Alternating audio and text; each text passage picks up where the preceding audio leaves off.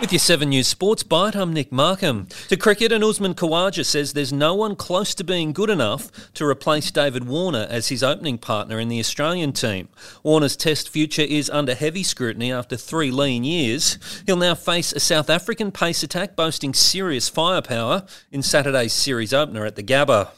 And Australia's Lani Pallister is the breakout star of the World Short Course Swimming Championships in Melbourne. The 20 year old has now won three gold medals after taking out the 800 freestyle and anchoring the Aussie 4x200 metres freestyle relay team to victory. And that's your 7 News Sports Byte for Thursday, December 15. I'm Nick Markham.